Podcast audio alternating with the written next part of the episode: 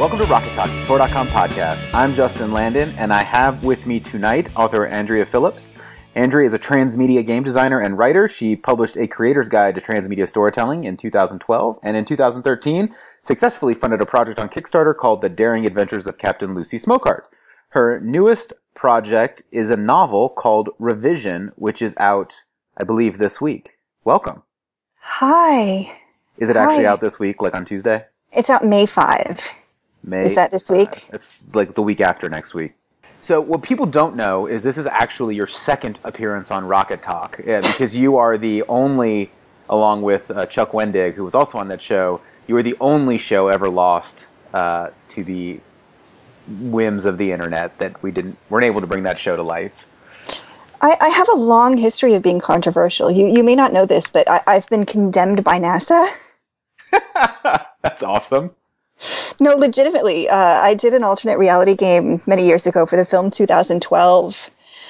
Um, and NASA didn't like it very much because it was, I guess, spreading bad science and inciting panic that the world was going to end in the year 2012. So, no, legit, I've, I've totally seriously been condemned by NASA Wow, for bad science. for bad science. Um, I have to be. I think wasn't John Cusack in that movie? He was, he was, he was in that movie. Yeah, yeah. I don't think that movie did very well, did it? Woody Allen. I, you know what? I don't even remember. It was not. You won a lot of awards though for the game. I I won a couple of awards for the game. Um, it's not my most award win- winningest game. Um, I actually did most of the design while I was sick with the swine flu, so it's really not my best work ever.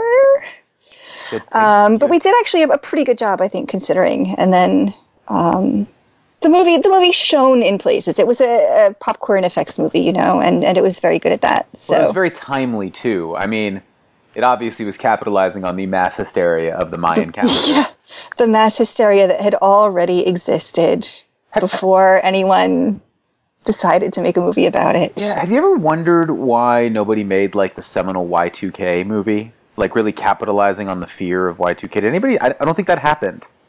I don't think there was such a movie, and I think it's because it would have been really hard to.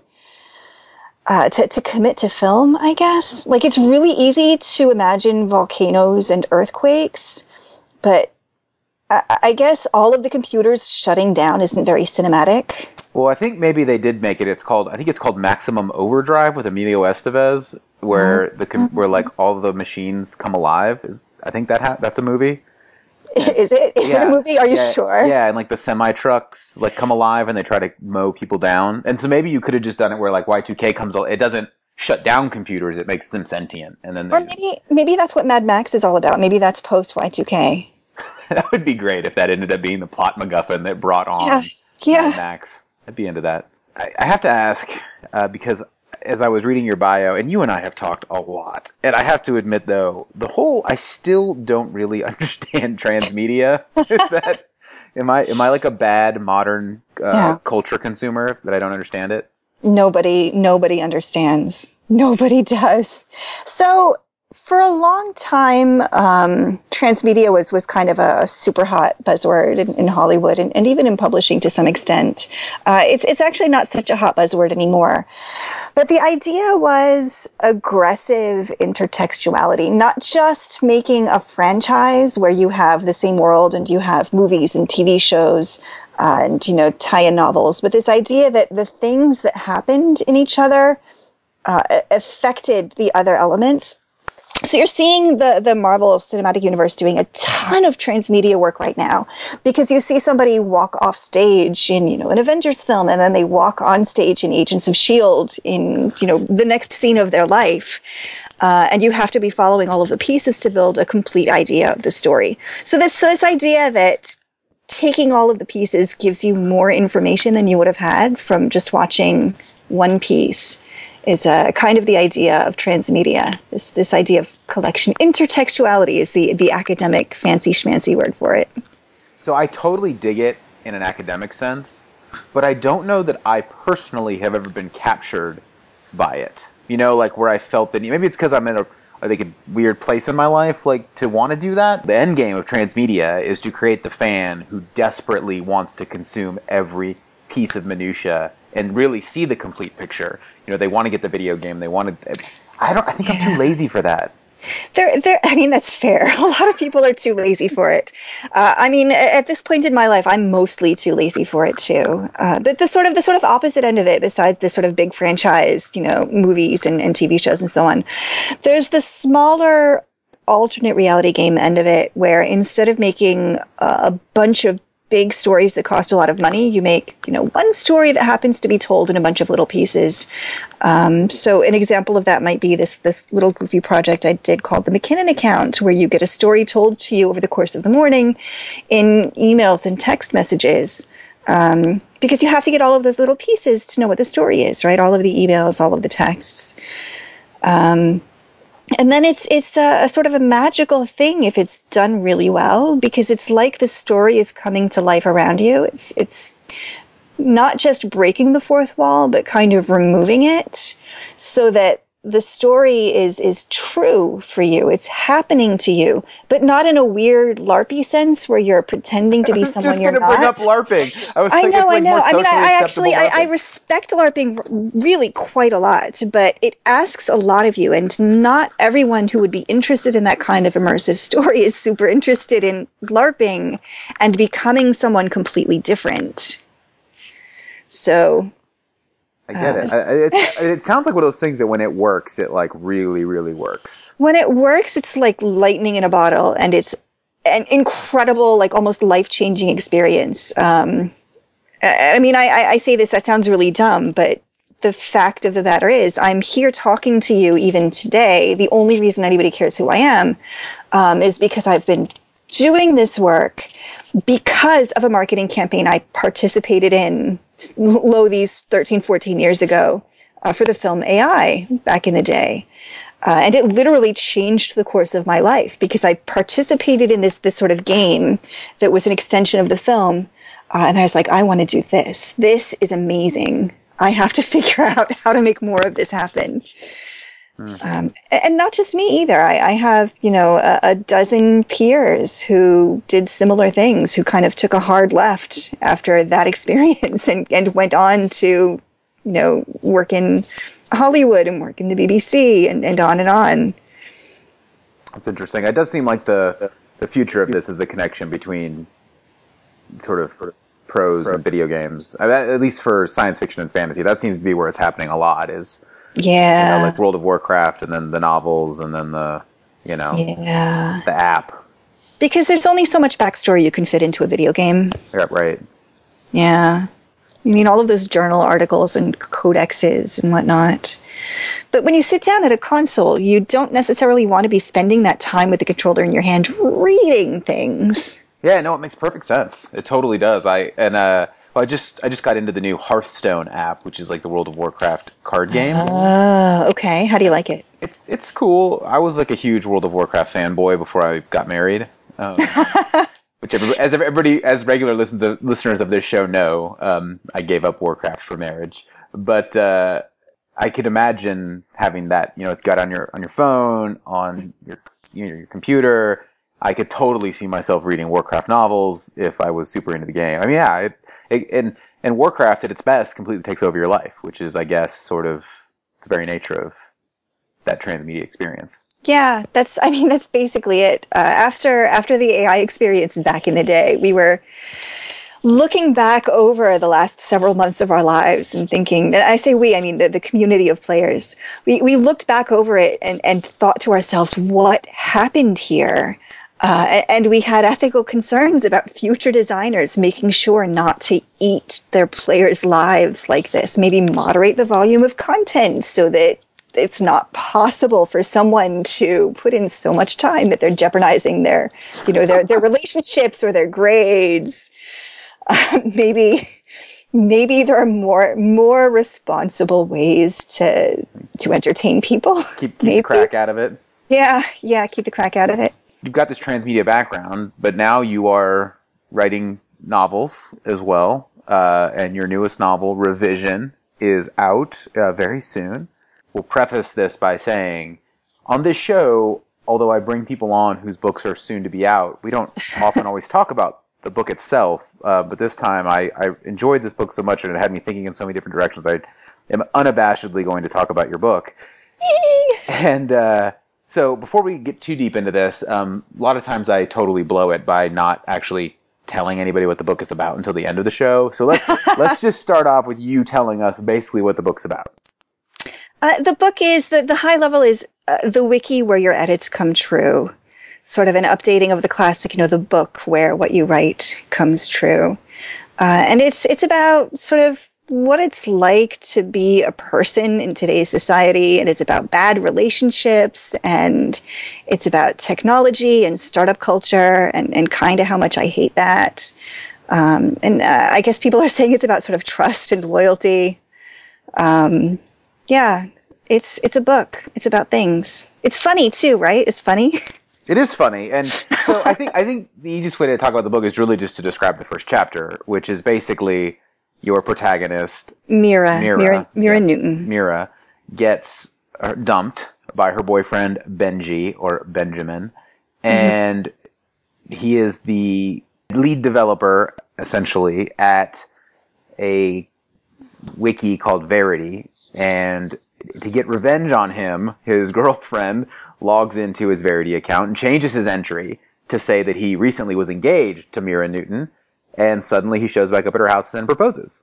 Yes. And so that is the premise, and then sort of shenanigans ensue, right? Shenanigans. All kinds of shenanigans ensue. It would be a lousy book without shenanigans. I think the one reaction I had uh, upon reading the book and finishing it was and it is it is for all intents and purposes what I would it's kind of what I would describe as social science fiction, uh, although hand wavy science fiction, but social so hand wavy, but social science fiction or or even social urban science fantasy. Um, but it, it asks the question, I think, of you posit this wiki that really becomes true, but then I, I can't tell you how many times over the last I don't know five years, like Eddie Murphy has been dead on Twitter. Mm-hmm. You know, because somebody said it, and next thing you know, I I am telling all of my coworkers Eddie Murphy died, and I mean if if Eddie Murphy didn't you know show back up a week later, we would just all assume he was dead.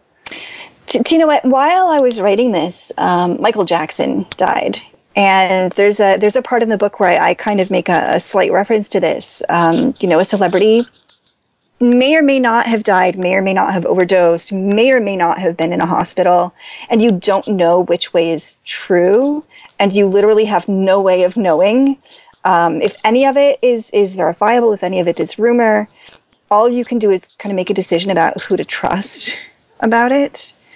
Um, some sources are credible and maybe some sources aren't, but sometimes the source that's not credible turns out to be right.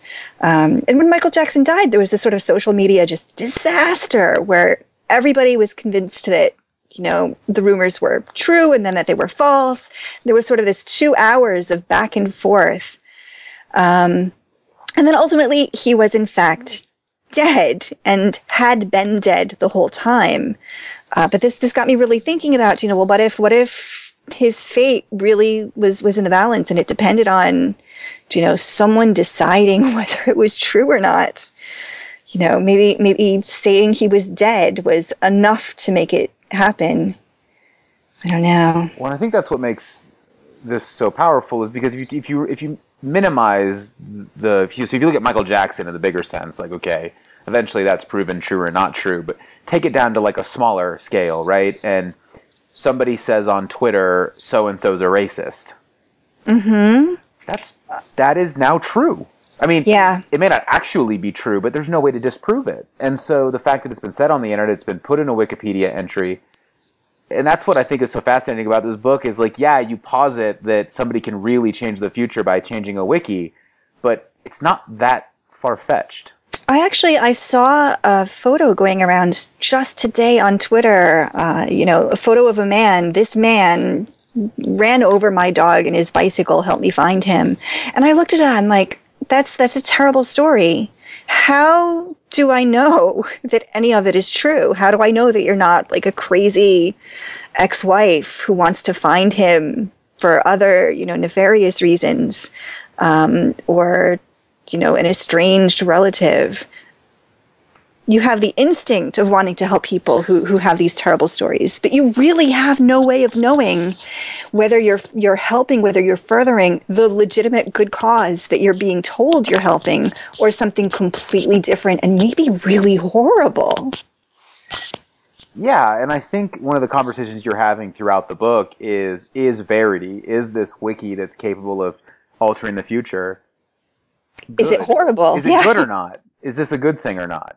Uh, can it be used for good, or is it only going to be be a horrible thing?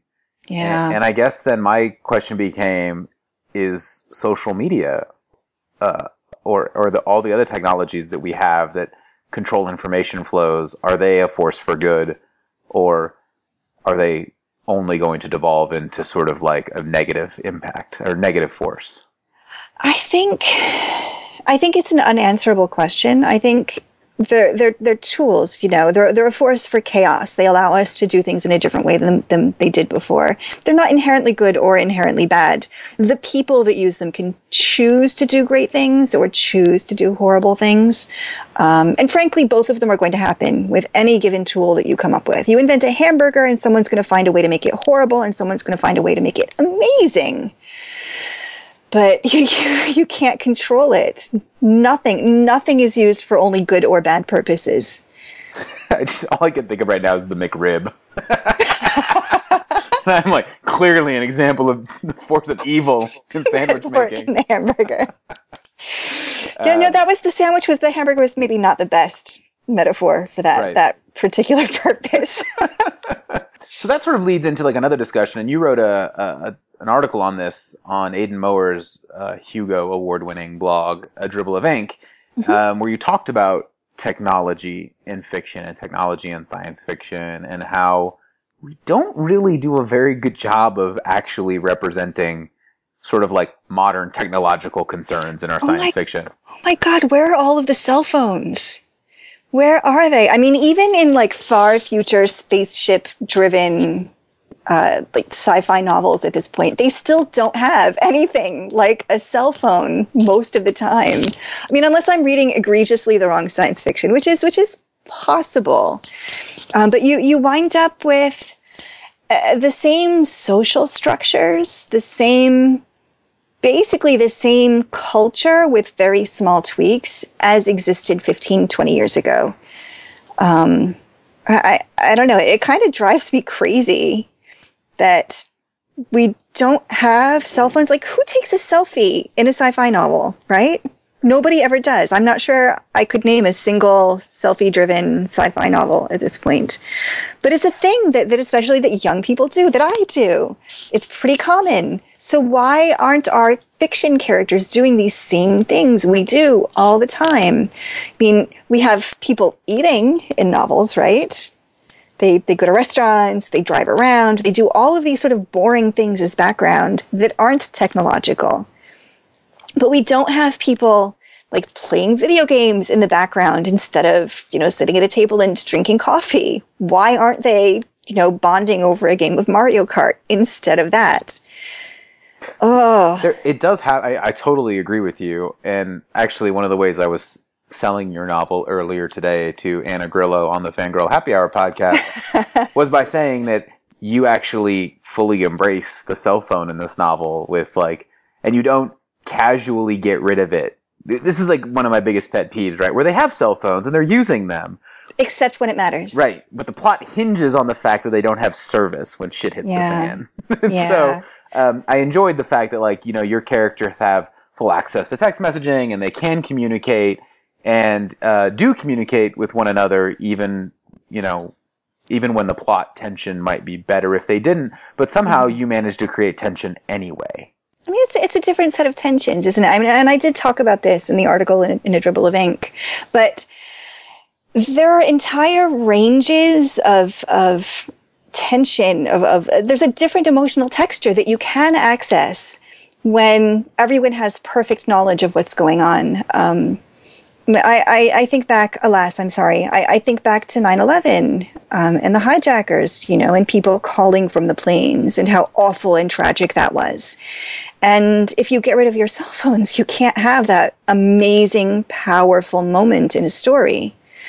Um, but it is amazing and powerful. And the truth is, just having a cell phone doesn't save you. It doesn't save you. No matter what horrible thing is going on, merely being able to call someone doesn't make it go away. Yeah, and I think you can really ramp up the tension by that person being fully aware of the predicament that they are in, right? Like, I don't think there's anything more powerful than that phone call from the plane. No. 9/11, right? Like that is that most, that that utter helplessness, that that horrible feeling. Yeah, exactly. And I think it, I think when you can tap into that, it can be really powerful, particularly because in fiction now it resonates with us on another level. Because I think you're right that we live with cell phones today, and to mm-hmm. imagine a time when I would be completely disconnected from the internet is kind of absurd. Yeah, unless you're on a cruise ship like that's and even then if you're willing to pay a little bit of money if it's important you're going to pay to have the the seat ashore. And still even then you're going to have the connection. Yeah you know and i haven't been on a cruise i went on a cruise for my honeymoon which was what almost eight years ago and i haven't been on one since. And you know even eight years ago i was not on twitter Mm-hmm. You know what I mean? Like, I don't know that I would get on a cruise ship right now and give up. I, I have to tell you, I'm, I'm planning a cruise in the in the distant future with my family, and it is really difficult for me to contemplate genuinely being hundred percent disconnected for so long. But I, on the other hand, I have spent time being completely disconnected, sort of an, an internet Shabbat from time to time over the weekend. Um, and it's it's good for you to refocus on the the meat space around you from time to time. Mm-hmm do you think the lack of technology in science fiction is driven partially by this desire to sort of be timeless? That uh, like that we don't want to reference, say, Mario Kart, or we don't want to reference um, selfies because it dates your book in a way that science yeah. fiction doesn't want to be dated. I think I think that's the reason no one wants to talk about Facebook. No one wants to talk about Twitter because a book that has MySpace in it already seems a little weird and off putting. But I think you can talk about some of the sweeping social changes that are that are happening without referencing, you know, specific brand names necessarily, without talking about specific tools. You, you don't have to say what model of a phone it is, um, but if someone's, you know, sending text messages, that's a, a word a word? Is it a word or a phrase? There's a, a piece of terminology. It's a noun. An, a noun. Jargon. and it's existed for what 15 20 years already right. so i think it's already stood enough of a test of time that it's not immediately dating yeah no i, I agree with you there's a there's a book that i've kind of talked to you a little bit about called love minus 80 by will mcintosh mm-hmm. you know it's like one of the characters writes dating profiles online and uh, the other uh, character is this poor person essentially who's barely able to keep up with the technology flows, and so he's constantly chasing the ability to stay in the game. Where if you're not connected, you're not really a person. And uh, it's a book about you know all those things, and and so but I think it th- those things really stand out because they are so rare. Um, and I think that's why I latched onto revision a little bit because it does that. It embraces uh, modernity uh, in a way that I just don't think. I think you nailed it when you said that science fiction often feels like it's five years old by the time it comes out. Um, yeah, and that's. I mean, publishing is slow, so that's kind of an artifact of just the way that publishing works. But on the other hand, I, I talk about you know William Gibson and all of his Blue Ant books, which are dated in that the things that he talks about in those books are several years old and and they still feel so fresh. They feel like a book that you can hardly believe is coming out today because nobody talks about Twitter in a book. And I think Neal Stephenson does that as well. You know what? He he does. He does a great a great job of that. Um, and it's interesting. The last month's episode or last week's episode of Rocket Talk was with uh, Sam Sykes and Delilah Dawson, and we talked about feast scenes in fantasy. Uh, and this this is going to be relevant. Just stick with me here for a second. We talked about feast scenes and we got to the point where I was lamenting the fact that all of these finely tuned warriors that are in fantasy novels eat the fattiest, grossest food every time they sit down to eat at these feast scenes. Like none of them is ever sort of like concerned with the fact that like, you know, I need more lean meat in my diet to maintain my highly muscled physique. all, all this goes to say that though, that like, we don't, a lot of times our books just don't deal with real people shit They really don't. And they sort of have a willful ignorance of it. Um, do you know one of, one of the things that I that I do in this book that I'm I'm quietly proud of is uh, it, it's written in, in, in I would say an aggressively feminine voice, and one of the things that happens in this book is a lot of casual comments about Mira's weight, um, what it is, what it should be, whether she looks thin or not. Um, and that's because that's kind of the background radiation of a woman's life. People are always talking about your body, right? Um, but you actually don't see that happen a lot in in fiction, um, even though it's a thing that happens all the time. Well, I think you nailed it, right? It's background. It's it's interesting because when I when I first started writing this book, I was intending to write something completely fluffy, um, you know, sort of fast paced commercial, something that would sell, and and it winds up being really painfully honest about a lot of things. Um, you know, the the weird bits of like internal racism that you maybe feel bad about, like the snap judgments that you make about people, and then you later find out that they're wrong, and uh, just I, I don't know the ways that people are bad without meaning to.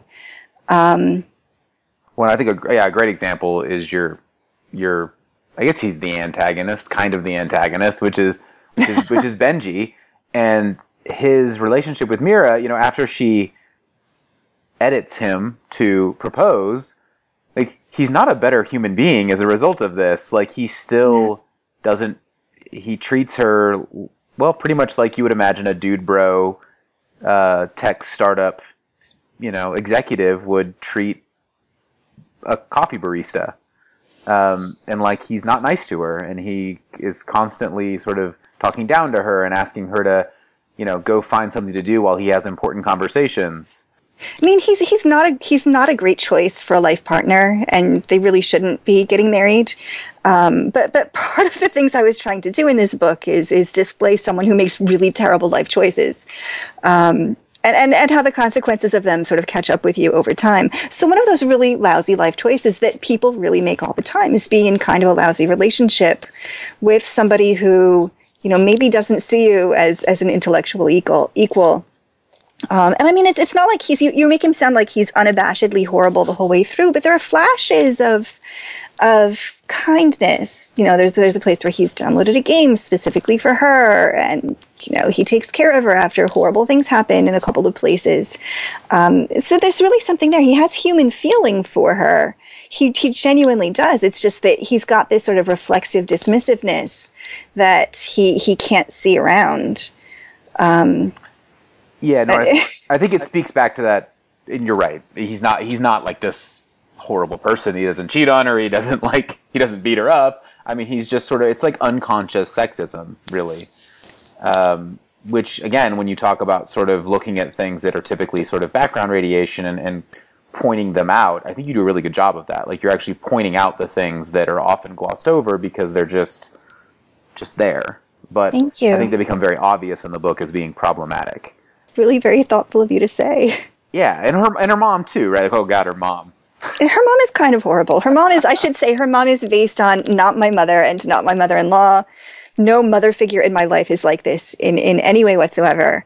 Um, but it is a dynamic I have seen between mothers and daughters um, that I have observed where um, the mother kind of wants the child to live up to being someone that the child isn't interested in being, really. I mean, e- even as a parent, you kind of worry that that's who you are because you're making choices for your children all the time. And they may not be the choices that they would have chosen for themselves, but you really can't know in- until it's too late.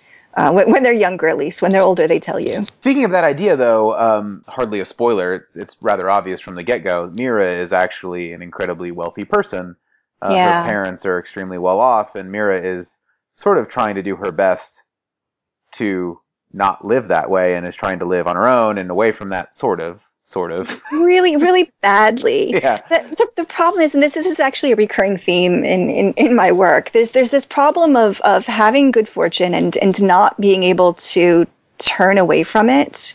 This this sort of this sort of gift that is also a burden you can't put down right? Um and a lot of this is sort of a, a lifelong guilt that I have myself because um, when I was a little girl, I, I was very poor in a couple of places, you know, on, on public assistance and so on. But I also lived in the Philippine Islands for several years where we were very wealthy, even on an NCO salary, um, you know, and had a live-in housekeeper and then a different housekeeper for the weekends and gardeners and, and so on.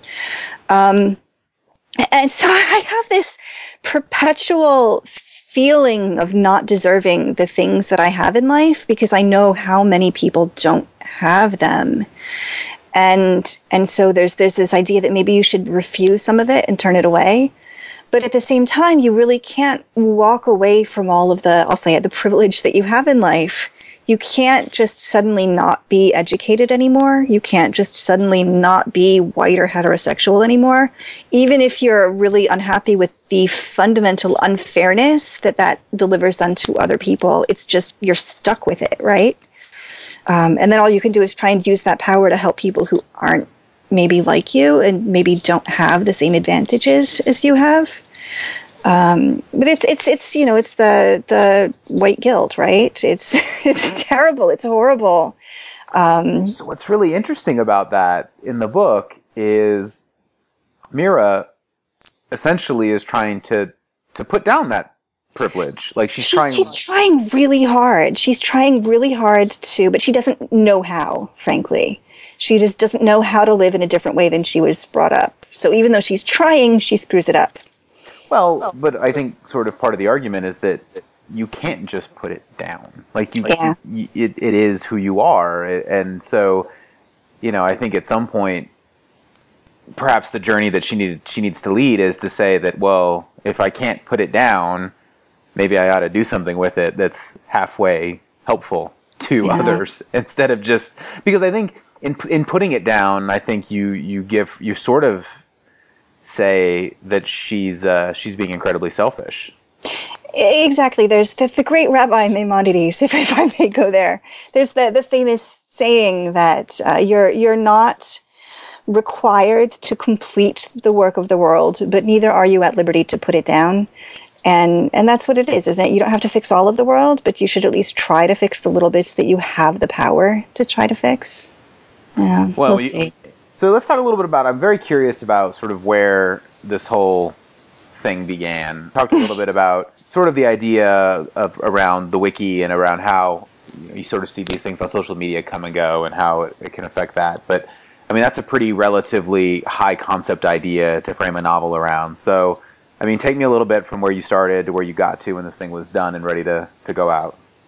Well, so I I, I, will say the RaceFail was in full swing when I first started writing this book, and I didn't mean to write anything that was that was in, in any way a, a response to that. Like I said, fluffy. I was going for fluffy, um, but that discussion, um, which I internalized very very much and learned a lot from, hopefully, uh, wound up all over this book. So I was like, well, I, I really want this to be about a relationship between two women. Um, basically that's the important relationship in this book, and then everything else is kind of window dressing. Women. I mean, it's it's it's about Mira and Chandra, isn't it? Yeah. yeah. Um, it's it's arguably arguably this book is about Chandra and not about Mira at all, actually. Um, but so so I I went and I, I started writing um, interesting things that could happen with this technology right? Um, with this, uh, not even technology, but this hand wavy idea, interesting things that could happen. And you know, I wrote what became chapter 18 and I wrote what became chapter 7, all of these sort of interesting bits, um, completely out of order. Really, no sense of, of narrative flow between them at all. Uh, and then I, I kind of sat down when I had something like, you know, 40, 50,000 words to try and put in transitions and make them in order. And it kind of sucked because I hadn't learned about outlining and how great outlining is yet. And I had four chapters that wanted to be chapter three, and that doesn't work, it turns out. um, no, it really, it doesn't work. The pacing was terrible. Um, so I had to do a lot of rearranging and a lot of cutting, and uh, ultimately, I, I think it, it, recovered okay. But the first, you know, five chapters are still a little bit slower than I would have chosen. Um, and then the end is maybe a little bit faster than I would have chosen. Like I would have, I would have evened out the pacing just a little bit. Um, and like I wrote three different places where you could you could explain it as Chandra explains to Mira what is going on, and I had to cut you know some of them completely. Um, and, and, then go back and, and try and figure out what Mira should know at different points in the book. Um, outlining is your friend. You should you should outline. Is what I'm saying. Outlining is much better for for me anyway. Actually, I didn't notice the five chapters in the beginning being a little slower than you. I, I thought they worked very well. The I do see maybe the ending being a little fast, um, mm-hmm. and I could see that stretching out. Although to stretch your ending out, you would have had to. I think you would have had to resolve some things that I think the novel is better for not resolving. Yeah. You know, with some yeah. of the relationships, you know, sort of leaving that open-ended question. I there was a time in my life where I was a reader that required things to be answered. Mm-hmm. But I've, as I've gotten older, I've gotten more into the like, I'm okay with things being imperfect. Life is messy, you know? And I, I, I have a sort of an aesthetic where I, I love things that are beautiful and sad. Not to say that this is beautiful and sad. I think that's not actually a, a fair description of this ending. Um, but I, I do like this this sense of things being not a hundred percent perfect and happy at the ending. That makes me think a little bit because, as you say, this is a book about relationships. It really is a relationship book. It's, you know, social science fiction, or mm. you know, and it's you know, it's got romantic elements in it. Um, although, I mean, but you don't deliver. There's and so anytime you have anything with a little bit of romantic element, it's always sort of like, well, where's the happily ever after? And, yeah, and there isn't one. No, there's not. It's just not that book. You know, actually, that was that was kind of an, an, intentional choice on my part too. The idea that you have to have a romance that that resolves happily at the ending, um, because especially in books about women, and especially in books by women, that's kind of an expectation, a bar that you're supposed to jump over. Um, and that's not always what a character needs. That's not always the most interesting solution. So I thought I would do something that might be a little more interesting, maybe. Mm-hmm. maybe.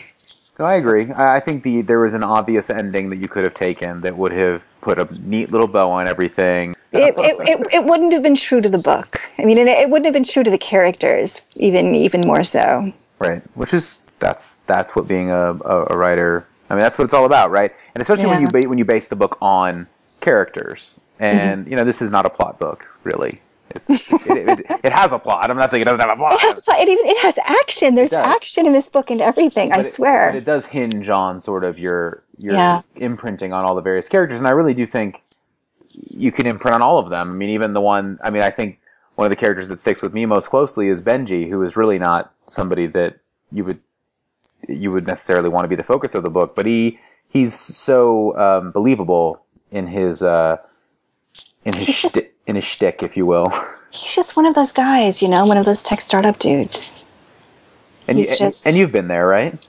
I have. I have. I've, I've worked for uh, many a startup. Um, in another life, I, I actually worked in a technology company. I spent all day elbows deep in DB2, forming complicated SQL statements and migrating servers and and on and on. Like I, I have legit tech kinds of credibility. Um, and I've I've come to I, I didn't realize this. Uh, I I think I told you this earlier. Uh, I didn't realize until after I'd written the book, and and sometime later, somebody in my in my crew group, actually Will Weiser in, in my writing group, said that it was sort of my poison pen letter to, to tech startup culture, and it kind of is. All of the ways that that tech startup culture is is kind of all about money and it's kind of self-serving and fundamentally hollow and and and I don't know. This is this is sort of a, a pet issue for me. All of the ways in which Silicon Valley is really aggressively solving all of the worst problems being faced by white 20 something male programmers, right? And so I mean, not, not that everyone who works in Silicon Valley is a horrible person, um, but there's a sort of a systemic cultural problem going on that, that winds up narrowing worldviews and making you think in particular kinds of ways and, and adhering to certain kinds of coolness. Uh, and, and, you lose sight of the fact that the rest of the world isn't like that. Well, I mean, I, I, I say I say we, and I say I say I say them like it's not me. But I, I really was in that position where I didn't really realize that the rest of the world didn't live on Twitter, but they don't. You know, regular people don't. What's interesting is how much time we've spent commenting on the culture of, say, Wall Street bankers. Mm-hmm.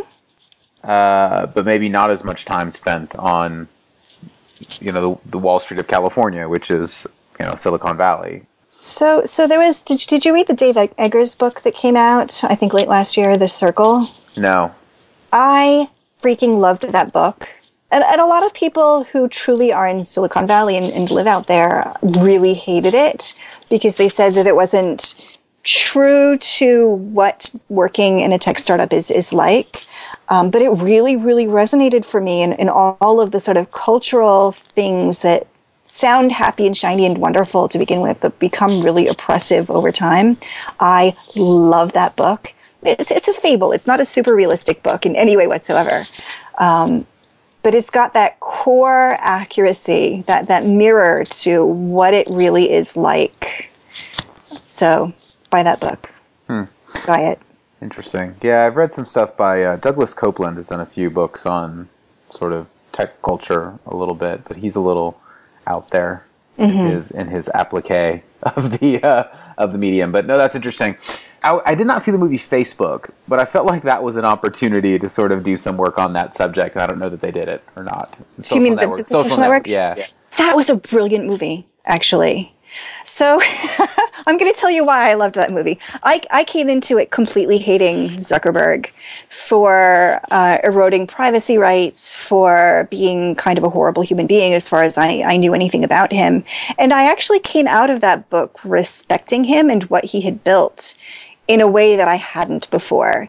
It, it didn't redeem his policies to me, but it made me understand and have compassion for him as a human being and and realize that he made the choices that he had to make within the framework of, of decision making you know available to him um, I, there's there's no true villain really right nobody is evil on purpose for the sake of being evil even even Zuckerberg is not evil for the sake of being evil. He's done things that have bad effects for people, but I think even he is trying. It's just that his worldview doesn't always allow him to see that evil. you know, at the end of the day, somebody that's working on Verity, that's working on this thing, they can they can change the the course of someone's life the way that it can. I mean, at the end of the day, they still think that that ability can be used to do good things and will only be used to do good things. And it definitely could be used to do good things. If you if you think about having that power, there are definitely great things you could do. You could, you know, do all kinds of helping to bring to justice, you know, all of all of these police, I guess, that are shooting people. That's the horrible issue of the day. Um, you could, you, you could, you could persuade the world to be not quite so horrible in whatever the direction is that your politics say. Um, Oh, But- that, but- that's the key phrase, right? right? But that's that's exactly that's the key phrase. What you think is the utopia isn't what somebody else is going to think is the utopia. Alas. Could you imagine the power of Verity in the hands of of the rabid puppies? Oh good God. or or alternatively, you know, in the hands of the of the secret lefty cabal that uh, Yeah. That Yeah. owned things thus far. No, I. It all depends on perspective.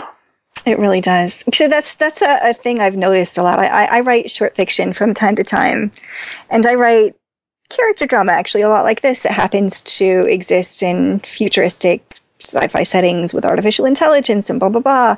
Um, and when I write them, I consider them interesting character moments in a fundamentally utopian world. And then I get all of these people telling me what a horrible dystopia I've written and how horrible it would be to have XYZ condition. Like, but I think it was nice because, you know, in these worlds, there's nobody hungry and everybody has the time to pursue the things that they would like that makes them happy.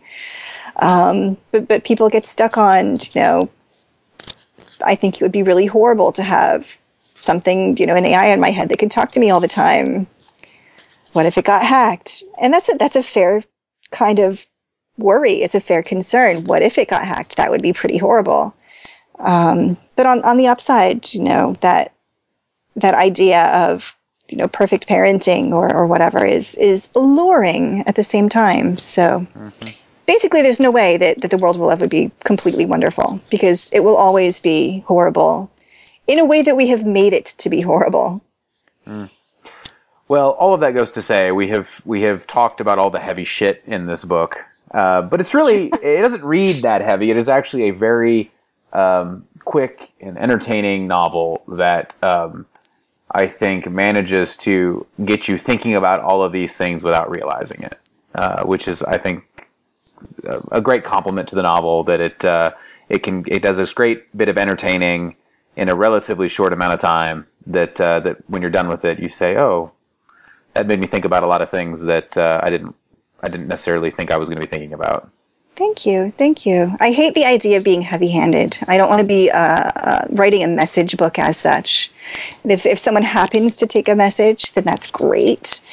But I want it to stand on its own as something not trying to sell you on a particular perspective. Uh, revision is out on May the fifth.